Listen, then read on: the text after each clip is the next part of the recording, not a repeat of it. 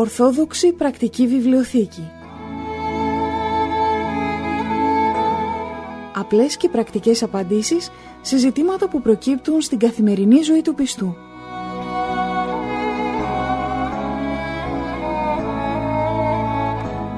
Στις απορίες μας απαντά ο αρχιμανδρίτης πατήρ Νικάνωρ Παπανικολάου, καθηγούμενος της Ιεράς Μονής Αγίας Τριάδος Παρμού Ολύμπου.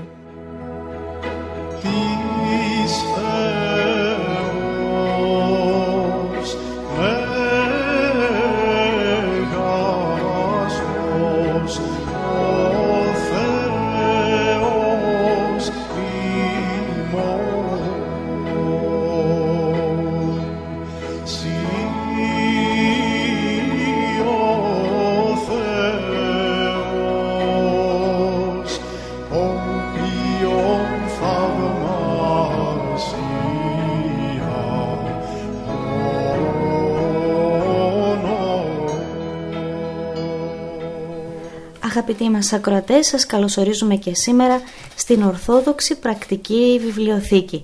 Η εκπομπή αυτή είναι κοντά σας και αυτή την εβδομάδα για να σας βοηθήσει, να μας βοηθήσει όλους εμάς να εντρυφήσουμε σε ένα από τα πιο σοβαρά θέματα της πίστεώς μας, σε ένα μυστήριο στον γάμο, με τη βοήθεια του πατρός Νικάνορα Παπανικολάου. Πάτερ, την ευχή σας. Την ευχή του Κυρίου, αδελφοί Αγγελική. Χαιρόμαστε που και πάλι είστε εδώ κοντά μας για να μας βοηθήσετε για αυτό το τόσο σπουδαίο μυστήριο. Όχι γιατί είναι σπουδότερο από τα άλλα, αλλά ίσως γιατί ε, το λέω σπουδαίο, γιατί δεν του έχουμε δώσει την αξία, δεν γνωρίζουμε την αξία που έχει εμείς οι άνθρωποι. Πάτερ, πολύ συχνά στο λόγο σας αναφερθήκατε ότι ε, η ζωή μας πρέπει να έχει γνώμονα τον νόμο του Θεού, τον λόγο του Θεού. Υπάρχει ο γάμος μέσα στην Αγία Γραφή, βρίσκουμε κάπου έτσι στοιχεία που μας βοηθούν για το πώς πρέπει να είναι? Ε, αδερφή Αγγελική, επειδή ο γάμος είναι κάτι πολύ υψηλό ε, στη ζωή του ανθρώπου, κάτι το οποίο ε, σημαδεύει όλη τη ζωή του ανθρώπου, των περισσότερων ανθρώπων, γι' αυτό και μέσα στην Αγία Γραφή, ανοίγοντάς την, στις πρώτες της σελίδες και συγκεκριμένα στο πρώτο βιβλίο της Αγίας Γραφής, που είναι το βιβλίο της Γενέσεως στην Παλαιά Διαθήκη, βλέπουμε εκεί τη θεσμοθέτηση από το Θεό του γάμου και τη βλέπουμε από τη δημιουργία ακόμα του ανθρώπου. Δηλαδή μόλις ο Θεός ε, έπλασε τον άνθρωπο, άντρα και γυναίκα, αμέσως έδωσε και κάποιες εντολές για το σκοπό του γάμου. Ανοίγοντας λοιπόν την Παλαιά Διαθήκη, βλέπουμε ότι ο Θεός αμέσως μετά τη δημιουργία του πρώτου ανθρώπου, του Αδάμ, πλάθη και την γυναίκα. Την γυναίκα την οποία την δίνει στον Αδάμ ως βοηθόν κατά αυτόν. Διαβάζουμε στην Παλαιά Διαθήκη ότι όταν ο Θεός έπλασε τον άνθρωπο, λέει, «Και επίησε ο Θεός τον άνθρωπον, κατοικώνα Θεού επίησεν αυτόν, άρσεν και θήλη επίησεν αυτούς». Αμέσως δηλαδή με τη δημιουργία του ανθρώπου, ο Θεός ε, δημιουργεί και τα δύο φύλα, το αρσενικό και το θηλυκό. Αμέσως δηλαδή βλέπουμε ότι υπάρχει αυτή η διάκριση ανάμεσα στους άνδρες και στις γυναίκες. Αμέσως υπάρχει αυτό το πρώτο ανδρόγυνο, ο Αδάμ και η Εύα, άνδρας και γυναίκα. Και όχι μόνο τους έπλασε και τους δύο, και τους ευλόγησε. Και ευλογώντας τους είπε εκείνο το οποίο, εκείνη τη φράση την οποία την ξέρουν όλοι οι άνθρωποι, είτε είναι κοντά στο Θεό είτε μακριά από το Θεό, και ευλόγησεν αυτούς ο Θεός λέγον, «Αυξάνεστε και πληθύνεστε και πληρώσατε την γην και κατακυριεύσατε αυτής».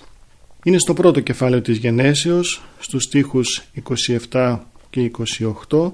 Βλέπουμε λοιπόν ότι ευλογεί ο Θεός το πρώτο ανδρόγυνο, τον Αδάμ και την Εύα, και αυτή η ευλογία του Θεού, αυτό το οποίο διαβάζουμε εκεί στο πρώτο κεφάλαιο της Γενέσεως, είναι και η ευλογία την οποία δίνει η Εκκλησία μας όταν οι δύο ε, νέοι, το αγόρι και το κορίτσι, θα πάνε στην Εκκλησία και εκεί θα παντρευτούν. Ε, να λοιπόν και η πρώτη ευλόγηση του πρώτου γάμου, και από εκεί και πέρα ο κάθε γάμος ο οποίος γίνεται μέσα στην Εκκλησία, που τον λέμε σήμερα θρησκευτικό γάμο, ευλογείται κατά τον ίδιο τρόπο, με την ίδια ευλογία. Αυτή είναι η ευλογία που λέμε ότι πώς, τι, ποια η διαφορά του πολιτικού γάμου και του θρησκευτικού. Να, ο Θεός ευλόγησε τον πρώτο γάμο, ευλόγησε τον Αδάμ και την Εύα, και αυτή την ίδια ευλογία δίνει και η Εκκλησία μας όταν ε, θα πάει το ε, νέο ζευγάρι να πάρει την ευχή από την Εκκλησία.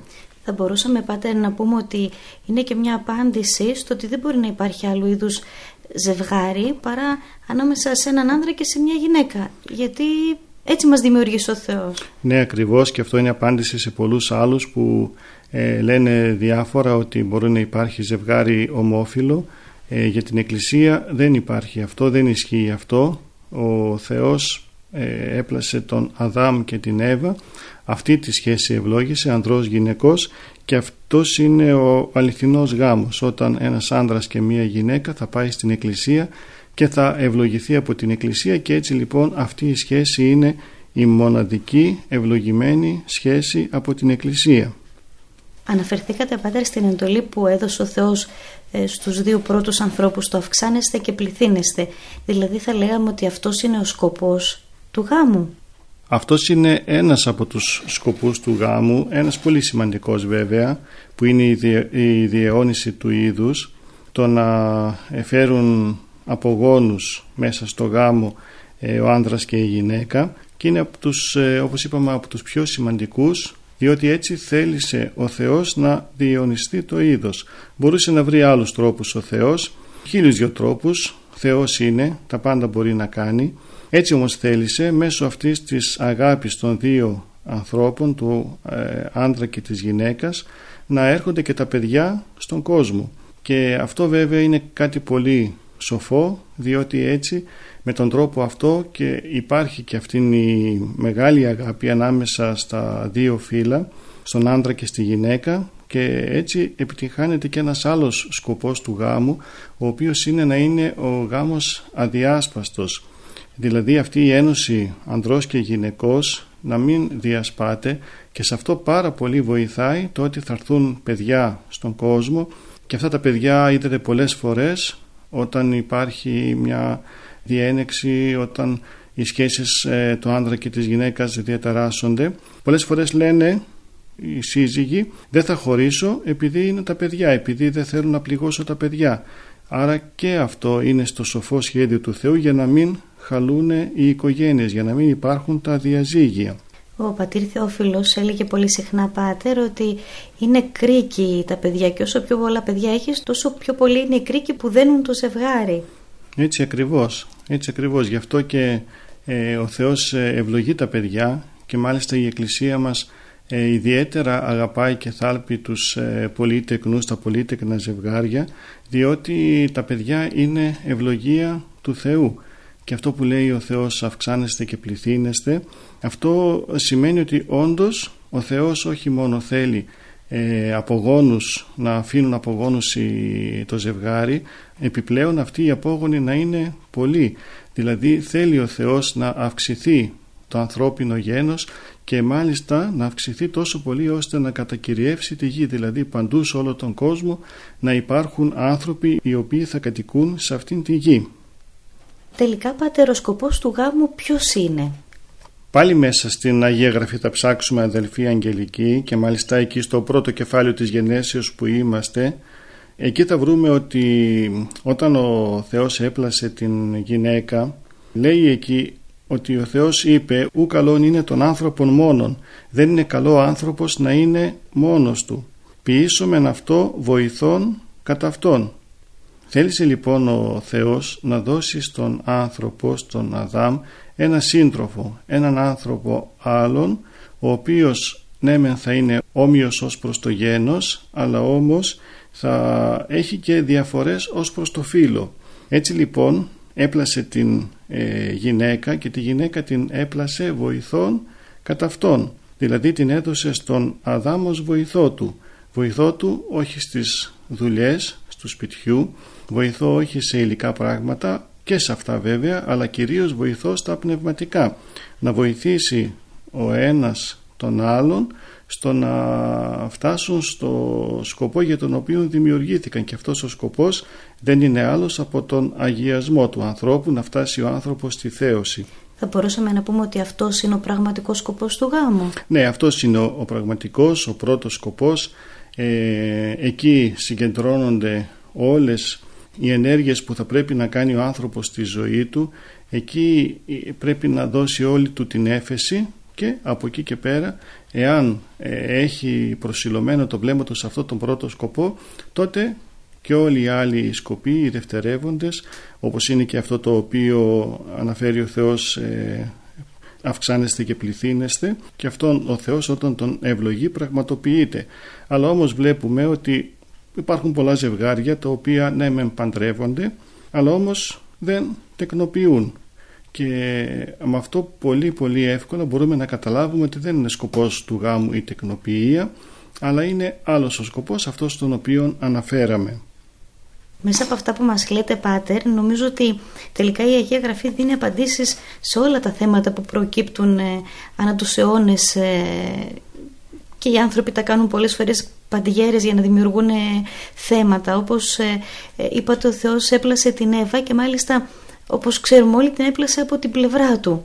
Ναι, έτσι ακριβώς. Από την πλευρά ναι. του Αδάμ. Άρα και αυτό είναι μια απάντηση στις φεμινιστικές κινήσεις, σε όλα αυτά που ξαφνικά τα θυμούνται, ας πω, οι άνθρωποι. Ο ίδιος ο Θεός από την αρχή της δημιουργίας το έχει απαντήσει. Ναι, ε, αυτό που λες, αδελφή Αγγελική, είναι πολύ σημαντικό.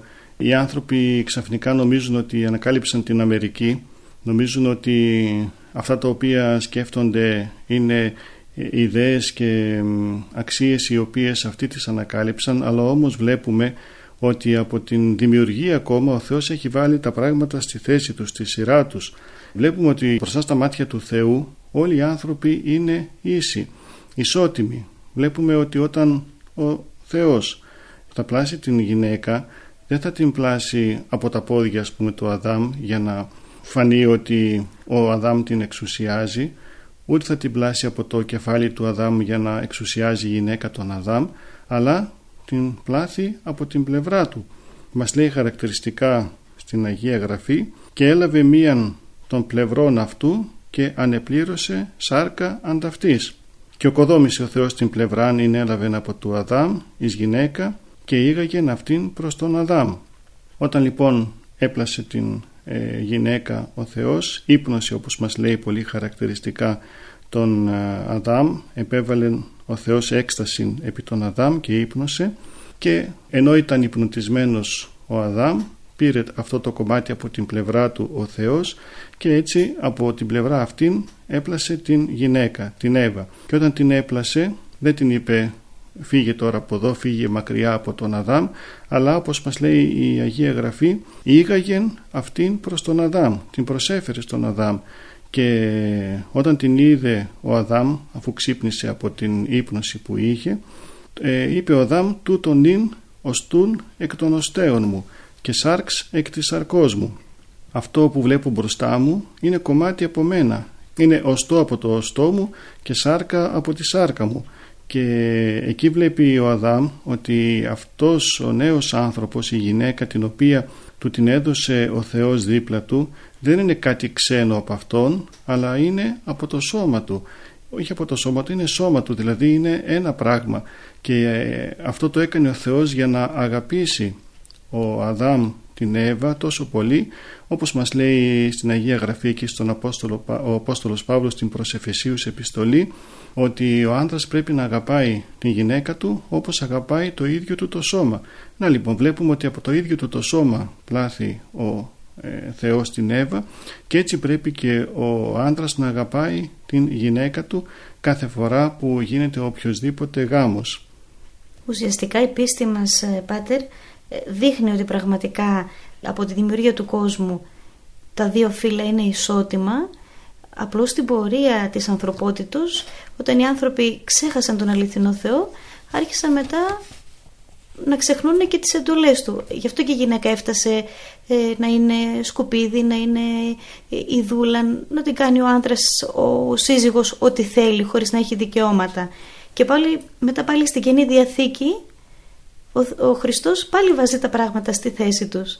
Έτσι, όταν ήρθε ο Χριστός και κήρυξε και μετά οι Απόστολοι βγήκαν και κήρυξαν παντού το Λόγο του Θεού, ε, είπαν αυτό ακριβώς το οποίο άκουσαν από τον Χριστό. Γι' αυτό βλέπουμε και τον Απόστολο Παύλο να λέει «Ουκένι, άρεσεν και θύλοι». Δεν υπάρχει ε, διαφορά, διαφορά ε, ως, όχι ως προς τα εξωτερικά χαρακτηριστικά, αλλά ως προς την τιμή, έτσι όπως τους βλέπει ο Θεός.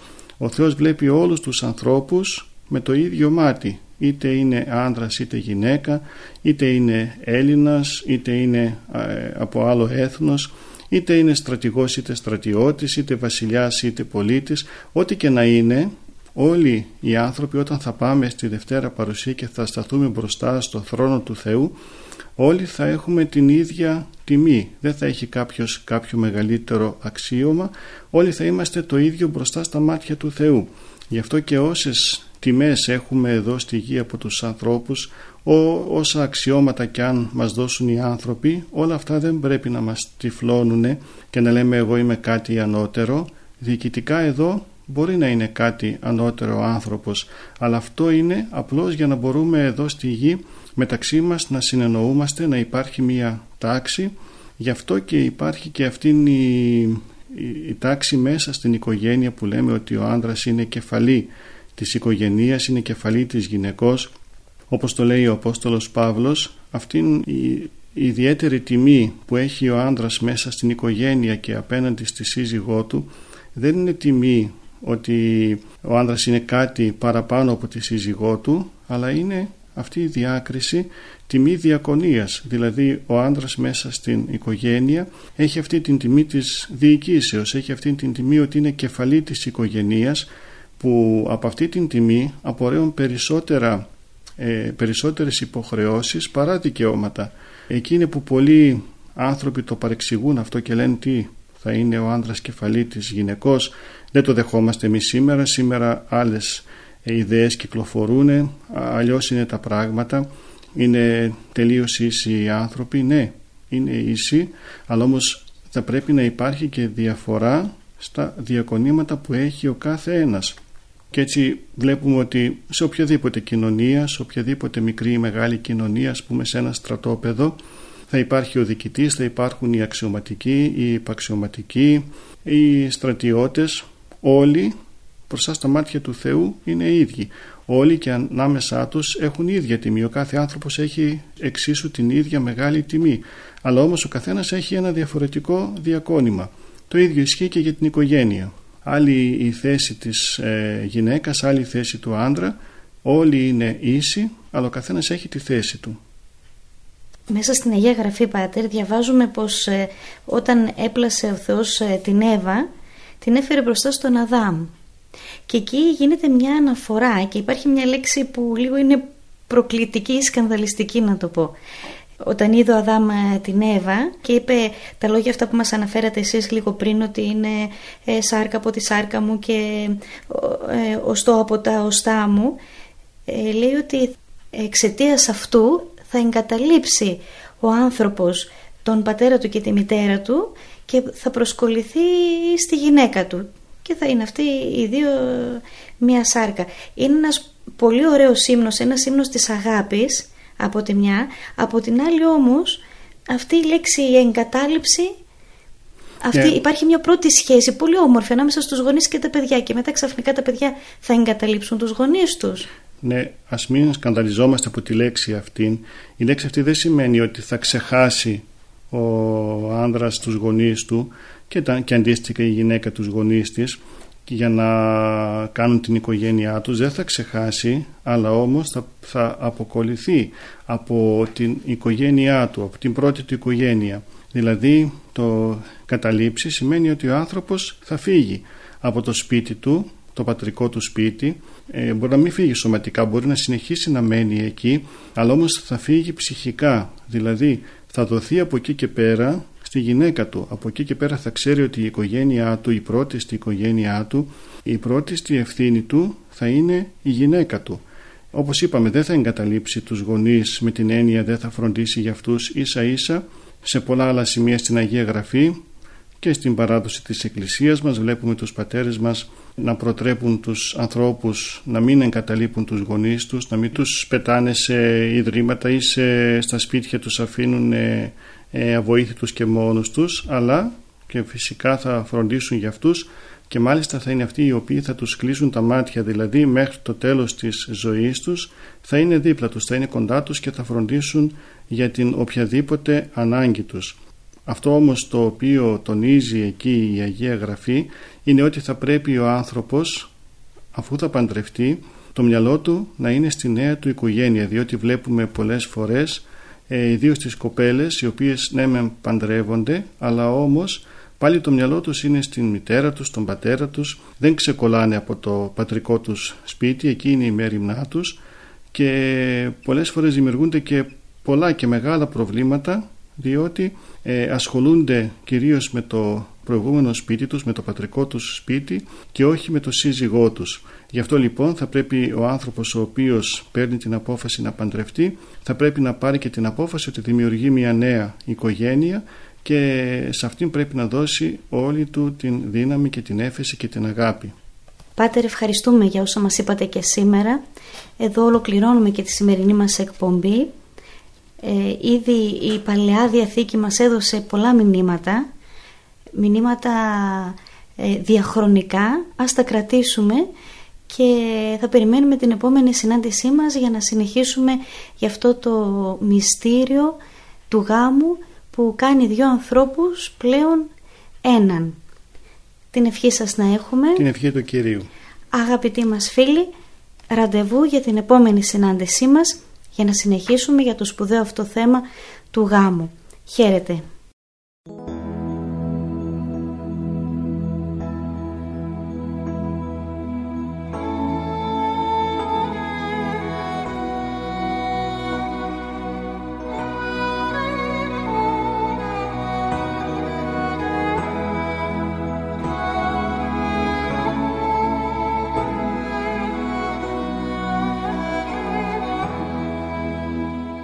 Ορθόδοξη Πρακτική Βιβλιοθήκη.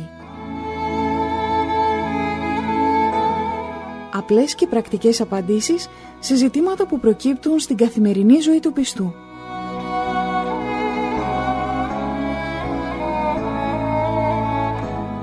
Στις απορίες μας απαντά ο αρχιμανδρίτης πατήρ Νικάνωρ Παπανικολάου, καθηγούμενος της Ιεράς Μονής Αγίας Τριάδος Παρμού Ολύμπου.